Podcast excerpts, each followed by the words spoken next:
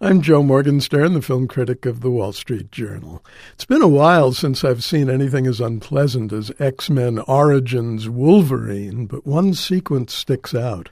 It's when some not-nice people drill a series of holes into the skull of the endlessly suffering hero Logan. He's played, as before, by Hugh Jackman. It's part of a procedure that will suffuse Logan's skeleton with a matchlessly hard fantasy alloy called adamantium, and turn him into the indestructible warrior subsequently known as Wolverine. The movie drills itself into our skulls with a vengeance, though I must say my brain glazed over and my heart turned adamantine while the stupidities of this action thriller played themselves out. The fourth installment of the X-Men franchise explores the events that made Wolverine the tortured mutant he became. The first part of the exploration is fast, febrile, and Forrest Gumpish, what with Logan and his fang-flashing brother Victor, a.k.a. Sabretooth, fighting for their country, America, not Transylvania, through a century of savage conflicts from the Civil War through Vietnam. Once that's out of the way, though, Logan and Victor fall to fighting one another in a series of confrontations that keep coming down to cutlery. Think of knives versus sharpeners, and you'll have some sense of the film's emotional resonance. Any X-Men movie has to deal with anger management.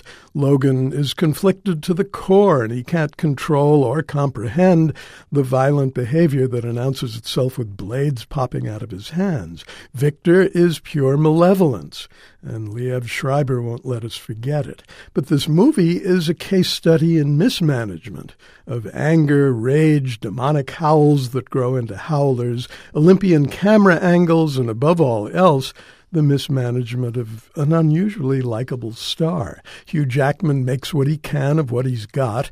Every now and then there's a glimpse of his native charm, and a reasonable facsimile of human feeling is exchanged between Logan and the tragic heroine Kayla Silverfox. That's Lynn Collins. She once played Ophelia on stage to Liev Schreiber's Hamlet. Danny Huston is intriguingly malevolent as the Dr. Frankenstein figure Stryker, and it goes without saying that the action is elaborate and reasonably effective in its chilly way.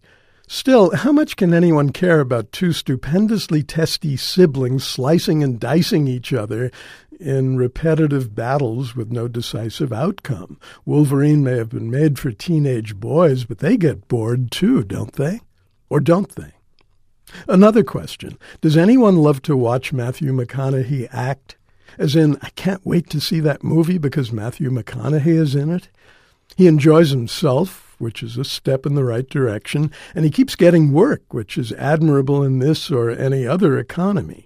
If his self-pleasure seems unearned, it's at least appropriate to the character he plays in Ghosts of Girlfriends Past, a bizarre conflation of chick flick and A Christmas Carol.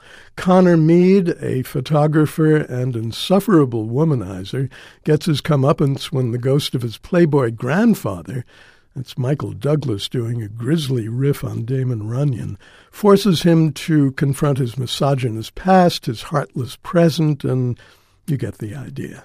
Jennifer Garner brings a sweet simplicity to the role of Connor's childhood sweetheart, though who knows what she's doing in junk like this.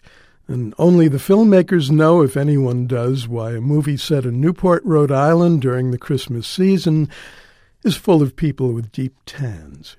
I'm Joe Morgenstern, and I'll be back on KCRW next week with more reviews.